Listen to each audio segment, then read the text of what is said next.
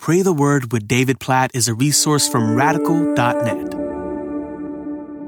Psalm chapter ninety-two, verses one and two. It is good to give thanks to the Lord, to sing praises to your name, O Most High, to declare your steadfast love in the morning and your faithfulness by night. Oh, I love that. I, I I probably want to just keep reading the rest of the psalm. It's so good. But just the way it starts, it is good to give thanks to the Lord. That is true. It is really good to give thanks to God. It is good for us to give thanks to God, to sing praises to your name, O Most High. It is good. It's right. It's pleasing. It's delightful to give thanks to God and to sing praises to his name. I want to encourage you to make it a priority in your life to give thanks to the Lord, to sing praises to his name. Make sure there is a regular routine pattern in your life where you are stopping and giving thanks to the Lord specifically for his goodness, his grace, and his mercy, and his gifts, and where you are singing praises to his name. Yes, when you gather together with the church, but also on your own. It is good to be alone with God and just sing praises to his name. And then I love verse two.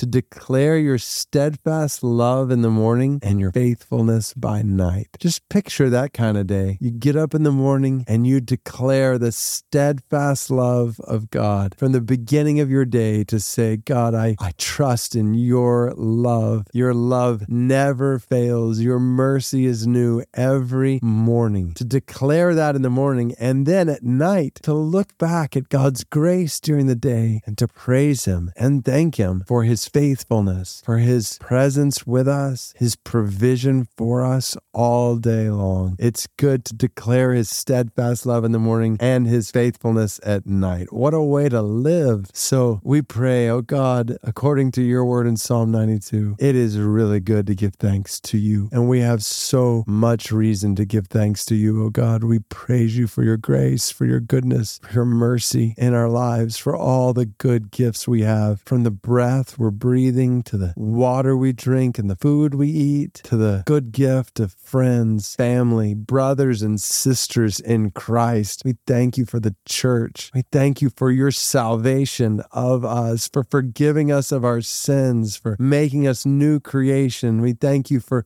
hope. We thank you for peace that passes all understanding. We thank you for joy that supersedes circumstances. God, we thank you for the way you love us and lead us and guide us and provide for us. We sing praises to your name. Oh God, if I had more confidence in my ability to lead others in song, I would just start singing right now. But God, we love singing to your name. We love shouting your praises, and we declare your steadfast love in the morning. You wake us up with love for us. You wake us up with new mercy waiting for us every day. We declare your steadfast love in the morning and your faithfulness by night.